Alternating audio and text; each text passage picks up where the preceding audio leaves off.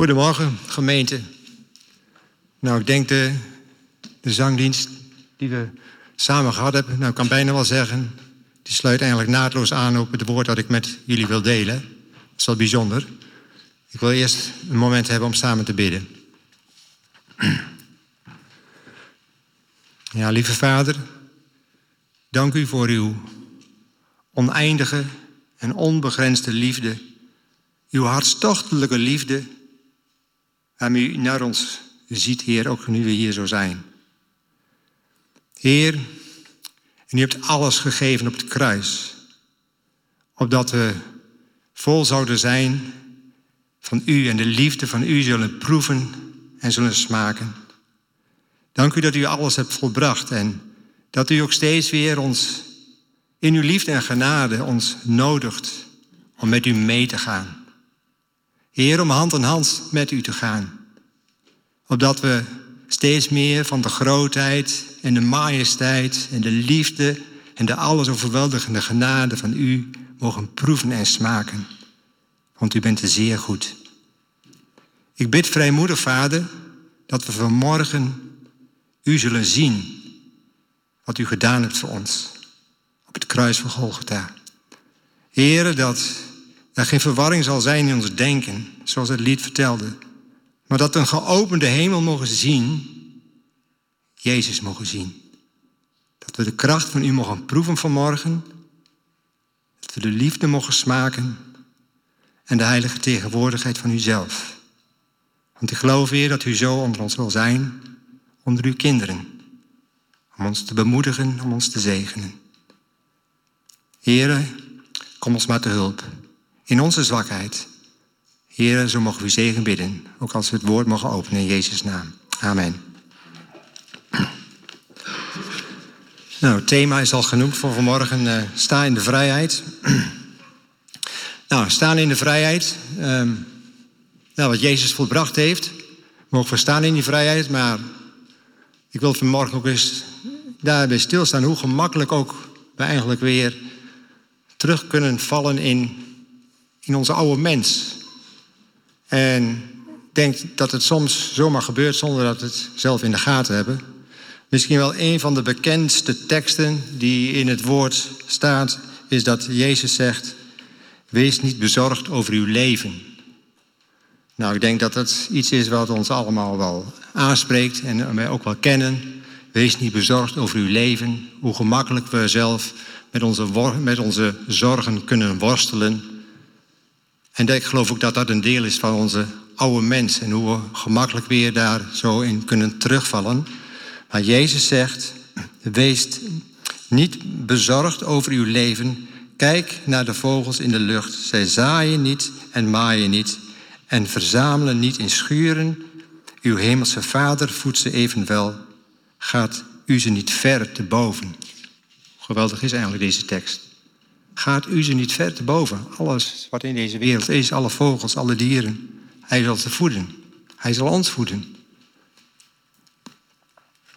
Ik geloof dat het ook een proces mag zijn wat Jezus ons leven wil heiligen en reinigen. Dat we ook steeds meer uh, ja, los mogen komen van, van de oude mens. Want we zijn eigenlijk opgestaan Christus in nieuwheid des levens, leert het woord. Opdat we steeds meer in die vrijheid mogen staan, maar ook steeds meer los mogen komen van, nou, juist van die krachten die van de, eigenlijk van de feitelijk van de duisternis uitgaan, die ons werkelijk ook weer vrij mogen maken. En Um, nou, een van de eerste dingen in de Bijbel die we lezen, die, uh, die ons, uh, uh, nou, die, waarvan we kunnen lezen, die scheiding bracht tussen eh, God en de mens, dat lezen we eigenlijk direct al in Genesis 3. En dat is eigenlijk de angst. De angst voor Adam en Eva ehm, zich schaamde en zich verstopte voor God. En angst is niet van God. God maakt vrij van angst. Uh, zorg kan soms heel subtiel zijn. Uh, nou, zo is, uh, zorg kan soms ook heel subtiel zijn. Ik wil ook iets delen uit mijn eigen leven, waarin ik ook die angst nou, op een gegeven moment levensgroot voor ogen zie. Um, nou, zoals jullie misschien wel weten, ik heb hier heel lang niet gestaan. Het is, uh, ik heb even teruggekeken. Het is ondertussen anderhalf jaar gestaan dat ik hier een woord heb gedeeld. En nou ja, het was. meestal is het zo in het oudste team dat we, nou, als er een nieuw kwartaal begint, dan een maand van tevoren, dan kijken we welke, welke gaten er zijn in het rooster. En dan, nou, die moeten dus dan nog ingevuld worden. En nou ja, goed. Eigenlijk bleef ik al mooi op de achtergrond zitten, want ik dacht bij mezelf van, uh, nou, ik heb eigenlijk genoeg te doen, Hans. Uh, er zijn wel anderen die het woord wel, wel delen. En dus het was eigenlijk best wel een hele legitieme reden eigenlijk om dat zo, nou, tenminste, ik had er wel vrede over in mijn hart om dat, om dat zo te doen. En zo ging het ook. En anderhalf jaar lang dus, totdat eigenlijk de Heer zei van, um, Hans, ik wil toch weer dat je, dat je gaat spreken. En nou, op dat moment dat, dat, dat um, de Heer tegen je spreekt, schiet er plotseling een enorme angst door je heen. Een angst dat ik me hier dus zie staan en dat ik moet spreken. Dat gaat van de een op de andere seconde, dat kan ik je vertellen. Ik kwam erachter dus dat die legitieme reden die ik zelf had, um, nou, dat het eigenlijk maar een halve waarheid was. Net als bij in de Hof van Eden, dat het ook maar een halve waarheid was die de duisternis uh, aan Eva voorhield. Nou, je zult zeggen van, nou, hier staat hij toch al vaker? Ja, ik sta hier ook al vaker, ja. Maar uh, ik vind het wel lastig om, om de dingen goed over te brengen. En soms dan denk ik wel eens van, nou, ja. Vind ik het lastig om woorden te vinden, om iets duidelijk te maken. En dat maakte dat maakt voor mij uh, dat daar een enorme angst kan liggen. Een angst om dus um, nou, te gaan staan, eigenlijk. Daar komt het op neer. Goed, nou ja, ik sta hier dus. Maar oké, ik sta hier, maar ik geloof, wat ik geloof is, dat, um, dat ik hier niet, dat God in de eerste plaats niet wil dat ik nu hier dit woord spreek. Want ik geloof dat de Heer door iedereen het woord kan spreken. Maar ik geloof ook niet um, dat de Heer uh, belangrijk vindt of ik hier nou mooie zinnen spreek of niet. Want de geest komt al klaar als ik de woorden niet zo recht vertel of deel.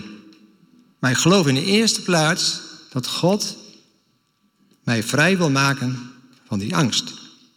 Dat is het doel, geloof ik, dat God wil met mijn leven. Hij wil dat ik loskom en meer en meer loskom van het aardse. Want die angst, die bindt mij. Nou, het mag duidelijk zijn dat angst is niet van God, heb ik gezegd. Er staat ook een tekst in Spreuken 29, vers 25. Daar staat, mensenvrees legt iemand een valstrik. Maar wie op de Heer vertrouwt, wordt in een veilige vesting gezet. Wat doet angst eigenlijk met je? Angst maakt dat je je terugtrekt. Je trekt je terug eigenlijk in je eigen, ik noem het maar je oude schuilhut. Als je je terugtrekt in je oude schuilhut, nou dan, uh, dan is die angst ook direct weg. Want dan, uh, nou, dan kan je weer lekker gaan zitten, toch? maar ik geloof ook dat het voedt de oude mens. Als ik, die, als ik in die oude schuilhut kruip en me verstop. Ik verstop me en ik durf er eigenlijk niet mee voor de dag te komen. Dat doet angst.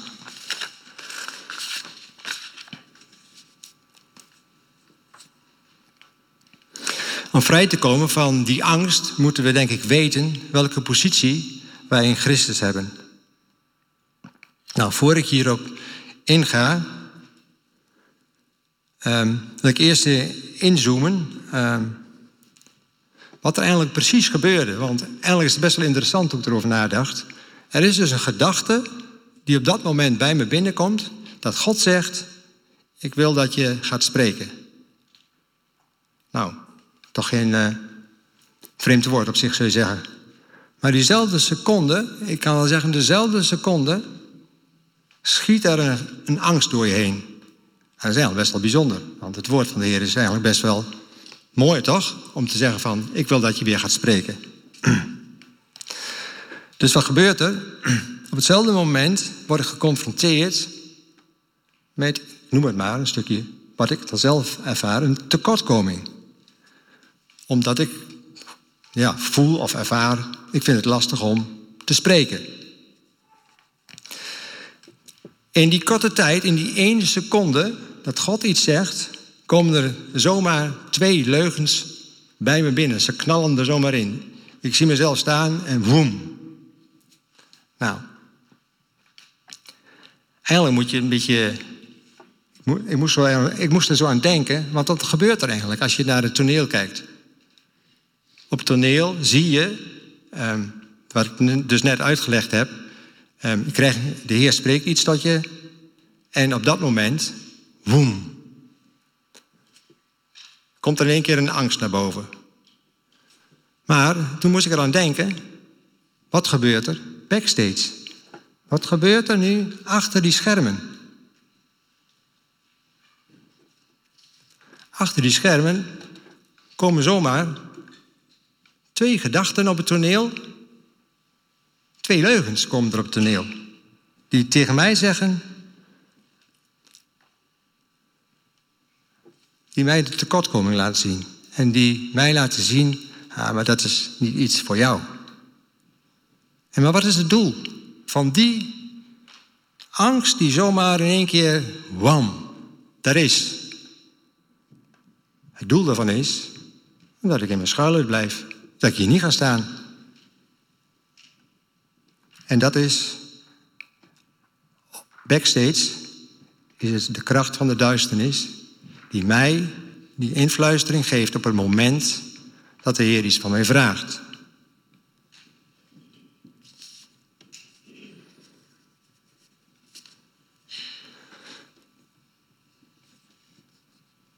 Ik wil met jullie twee teksten delen uit de Colossensenbrief, uit uh, nee, ja, de Colossensenbrief, ja, waarin, uh, ja, waarin eigenlijk staat welke positie wij in Christus hebben om juist deze kracht die mij dus ergens van wil weerhouden, mag weer staan.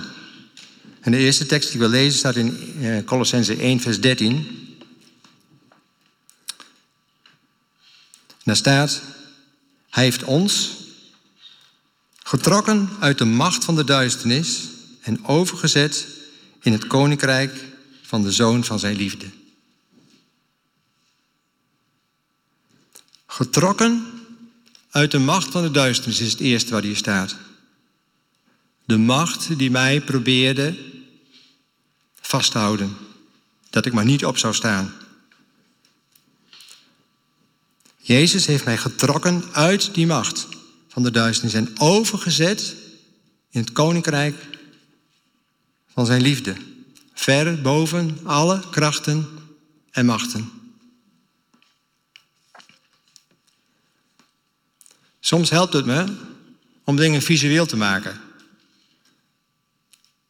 Stel je jezelf voor dat je, maar gewoon in je gedachten voor dat jij een plaats hebt bij God, naast hem of bij hem, dicht in zijn tegenwoordigheid. En als je boven bent, kan je naar beneden kijken. En wat zie je beneden? Beneden zie ik mijn angst. En daarvan zegt Jezus, ik heb jou vrijgekocht. En ik mag het woord van de Heer uitspreken dat ik vrijgekocht ben op dat moment. Ik ben vrijgekocht. En dan kun je zeggen van ja, wat doen die paar woorden nou? Maar die woorden hebben zoveel kracht. Want ik spreek met het tweesnijdende zwaard van God, van God. Zo krachtig is het woord van God dat deze machten moeten loslaten. Ik mag zijn met Hem in Christus. En ik verkondig tegen die machten die beneden zijn, die Jezus op kruis heeft volbracht, dat ze moeten loslaten. Want ik ben vrijgekocht. Een tweede tekst die ik wil lezen staat in Colossensen 3, een paar bladzijden verder, de eerste drie versen. Daar staat, als u met Christus bent opgewekt, zoek de dingen die boven zijn. Want Christus is die aan de rechterhand van God is. die aan de rechterhand van God zit. Bedenk de dingen die boven zijn en niet die op de aarde zijn. Want u bent gestorven en uw leven is met Christus verborgen in God. Nou, hier lees je opnieuw weer met Christus verborgen in God. Dat is dezelfde tekst die we net al hadden. Maar hier lezen we nog meer, hierbij lezen hier ook. U bent met Christus gestorven en u bent met Christus opgewekt. Nou, dat is eigenlijk niets anders dan de dooptekst eigenlijk, toch? Dat is wat we met de doop um, beleiden en uitspreken. Maar als je hier verder naar kijkt, tenminste zo moest ik er naar kijken, gestorven zijn is expliciet dat we vrij zijn van beneden. Vrij van alles wat beneden is. Maar ook vrij van al onze worstelingen die we soms daar beneden hebben. Een poging om mezelf los te maken, om vrij te komen van, van die macht. Dat heeft Jezus gedaan. Dat is weer diezelfde proclamatie die we mogen uitspreken. Heer, u bent het die mij voorziet. U bent het die mij voorziet.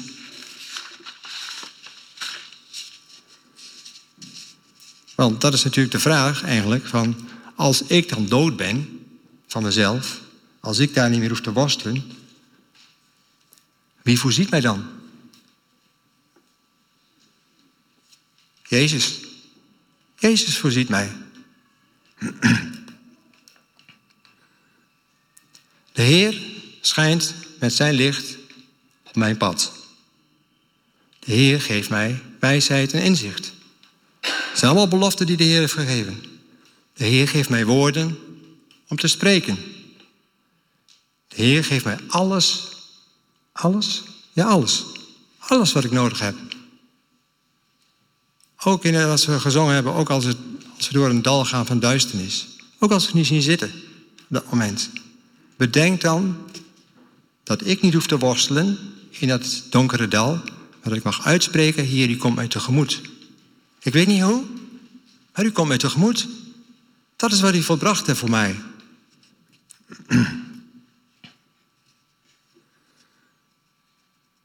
Ik heb eigenlijk ontdekt dat als je bewust bent van je plaats in Christus, dan kijk je eigenlijk vanuit een 3D-plaatje, maar zeggen.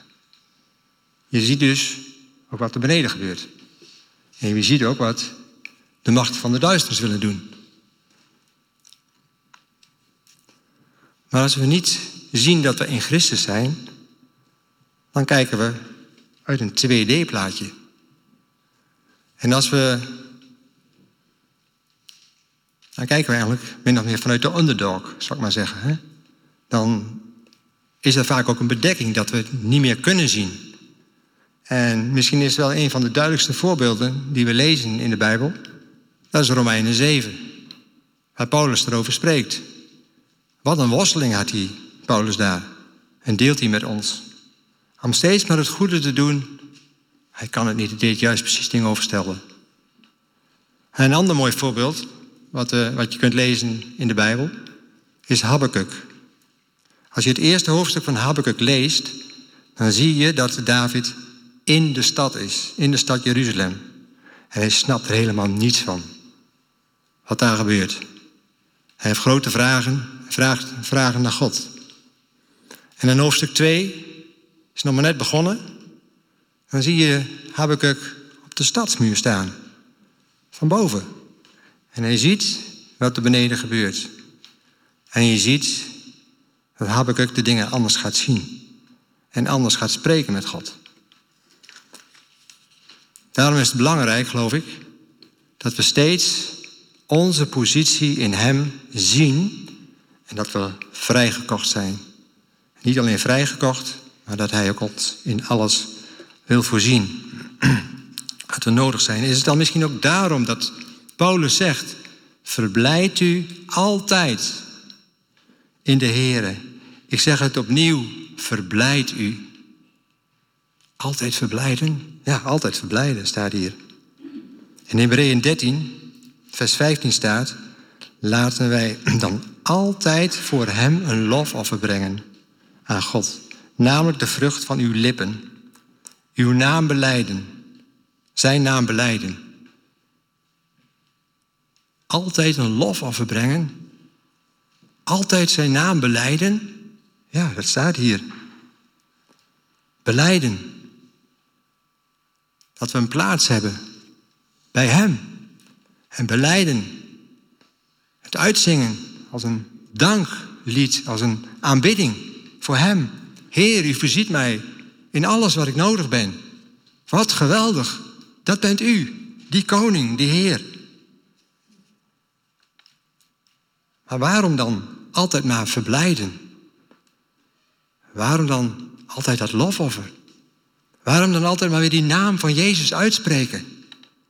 Nou, ik geloof dat er een enorme kracht ligt in het uitspreken van het woord van God. Daar ligt het grote geheim tegenover die machten van de duisternis. Want zoals ik al gezegd heb, het woord van God is als een tweesnijdend zwaard. En wat betekent het als het woord snijdt als een tweesnijdend zwaard? Ik geloof dat als er in de hemelse gewesten donkere wolken zijn, duisternis is, en wij spreken de woorden van Jezus, wij spreken de waarheid van Gods woord, dat er licht gaat komen, dat de duisternis zal moeten wegtrekken. En wat gebeurt er dan? Als die duisternis wegtrekt, dan gaan wij meer Jezus zien. Dan gaan wij meer zien wat Hij volbracht heeft voor ons. Nog veel meer dan we nu misschien zien. Je kunt ook denken aan Daniel. Daniel bad 21 dagen voordat hij antwoord kreeg van de Heer. Ik denk dat het met dit principe ook te maken heeft.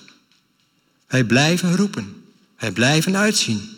Het is misschien nog donker in hemelse gewesten, waarin de, woord van de Heer nog niet door kan komen. Maar het woord gaat doorkomen. De Heer gaat antwoorden. Hij komt naar je toe. Maar met dat wij het woord van God spreken, komt er de duisternis zal moeten wijken in hemelse gewesten. Licht gaat neerdalen en we worden aangeraakt in ons hart. Het moment is dat, dat we bemoedigd gaan worden, dat we bekrachtigd gaan worden. Het moment is daar dat ik geloof ook dat de Heer ons geloof gaat geven. Geloof voor veel meer dingen dan we nu nog zien.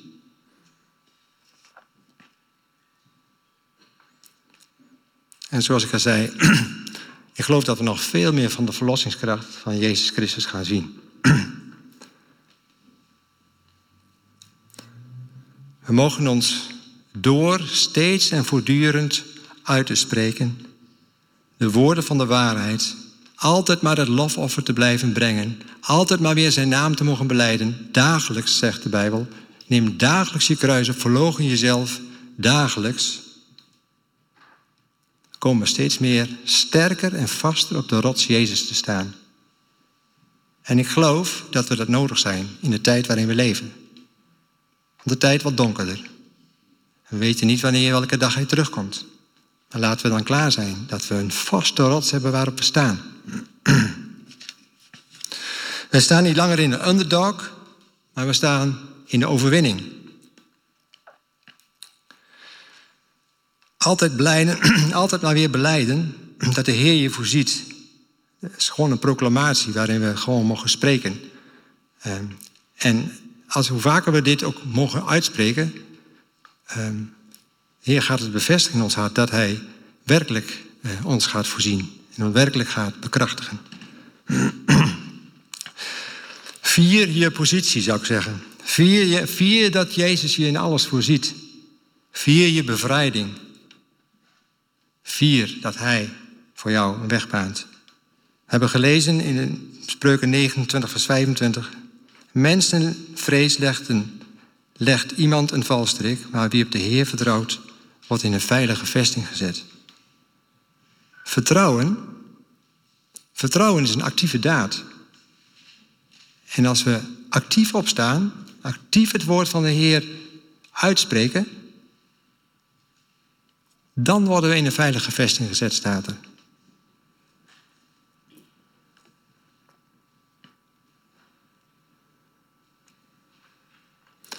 Geloof moet uitgeleefd worden. En Jacobus zegt het ook. Geloof. Ik kwam vanmorgen nog in de gebeds, uh, voordat we gingen bidden naar voren. Staan, gaan staan in het geloof. Een geloof zonder actie, zonder daad, is dood. En in Jacobus staat, Jacobus zegt verder, en wees daders van het woord, en niet alleen hoorders, anders bedriegt u uzelf, staat er zelfs. Weet je, we kunnen hier zitten vanmorgen samen en we kunnen amen zeggen. Het is een mooie preek, of een mooi woord, hoe je het wilt noemen. Maar als we niet opstaan, verandert er niets. En eigenlijk wil ik het nog sterker zeggen. Als wij niet een keus maken, dan wordt er een keus voor ons gemaakt. En als we niet kiezen en opstaan, kruipen we automatisch in die schuilhut.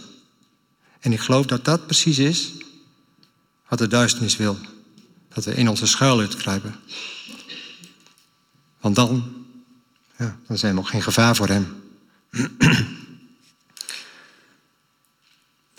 We hebben gezongen het lied in de muren van Jericho. Misschien ervaren we wel muren in ons eigen hart. Dingen die we moeilijk vinden, die we niet kunnen overzien.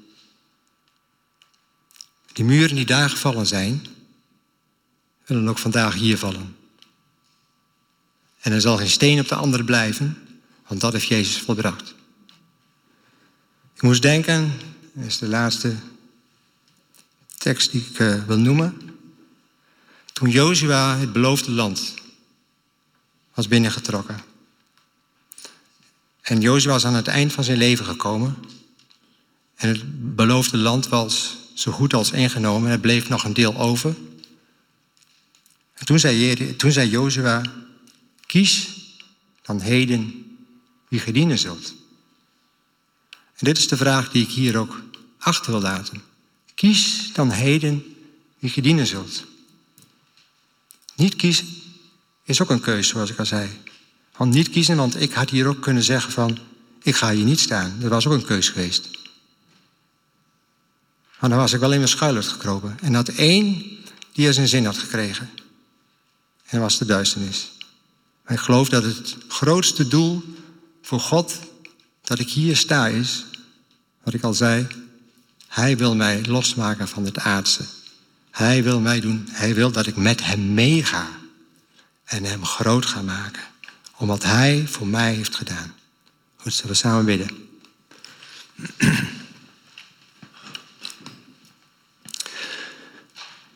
Ja, lieve Vader, dank u wel, Heer, voor uw liefdeswerk wat u volbracht hebt op het kruis van Golgotha. Dank u, Heer, dat u altijd weer ons zoekt, Heer, en overal, Heer, om ons te heiligen, om ons te reinigen, om ons mooier te maken. Dat we ook steeds meer los mogen komen van het aardse. Want dat alles hebt u volbracht. Heer, en dat we ja, uw naam mogen gaan beleiden. Dat we uw naam mogen lofzingen. Dat we het uit mogen roepen. Dank u, Heer, voor alles wat u gedaan hebt. Ik ben vrijgekocht door het bloed van het lam. Ik mag staan in die vrijheid. De woorden van u die ik mag spreken in uw naam zijn zo vol van kracht dat de machten van de duisternis zullen moeten loslaten. Dat de muren zullen moeten vallen, de muren van Jericho, de muren die misschien rondom ons hart zijn. O Heer, wat groot bent u. Niets kan staande blijven, niet één steen op de andere, want zo groot is uw kracht. En zoveel kracht is er in uw woord. Heere, ik bid, Heer, dat daar waar muren zijn, dat, we, dat ze mogen vallen en dat we, als we daar vallen, Heer, want de duisternis kan ze niet staande houden, dat we de grootheid van u zullen zien. Heer, dat we gaan proeven en smaken hoe geweldig groot u bent. Ik wil u danken, Heer, dat u zo ja, ons vanmorgen willen meenemen, door, ook door dit woord heen. Dat we mogen zien welke geweldige positie wij Jezus Christus hebben. Heren, en dat daarin alles is volbracht. En dat wij mogen opstaan in gejuich. Heren, omdat alle muren zullen moeten wijken. En de overwinning is behaald. Ik prijs uw grote naam. Amen.